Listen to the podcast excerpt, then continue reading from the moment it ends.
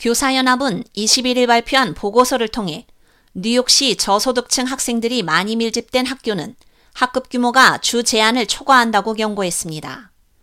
높은 수준의 빈곤을 겪고 있는 학생들을 돕기 위해 정부로부터 자금을 지원받는 665개의 타이틀 1 학교를 살펴보면 이번 학년도에 학급의 최소 50%가 주법 한도를 초과하고 있습니다. 타이틀 1은 전국의 저소득층 학생들을 지원하는 연방교육 프로그램입니다. 기금은 급식비 지원 학생들의 수에 따라 결정되어 극빈 학교에 분배됩니다. 보고서에 따르면 현재 32만 2,111명의 학생들이 뉴욕에서 법이 허용하는 것보다 더 많은 학생 수의 학급에서 수업을 받고 있습니다.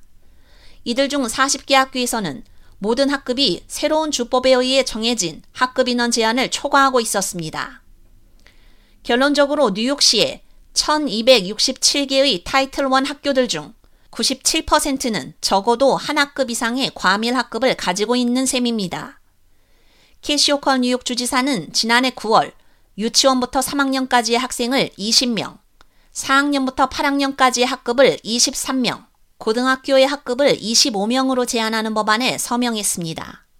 이 법은 2028년까지 완전히 단계적으로 시행될 예정이며 시는 2023에서 2024년까지 학급의 20%, 2024에서 2025년까지 40%의 학급이 한도를 충족하도록 요구할 것입니다. 마이클 멀구루 교사연합 회장은 시 교육부는 재정준비금이 충분하지 않을 때 지연 전수를 사용하거나 재정 위기를 조장하는 대신 과밀 학급의 장기적인 불평등을 해결하기 위한 일관된 계획을 마련해야 한다고 지적했습니다.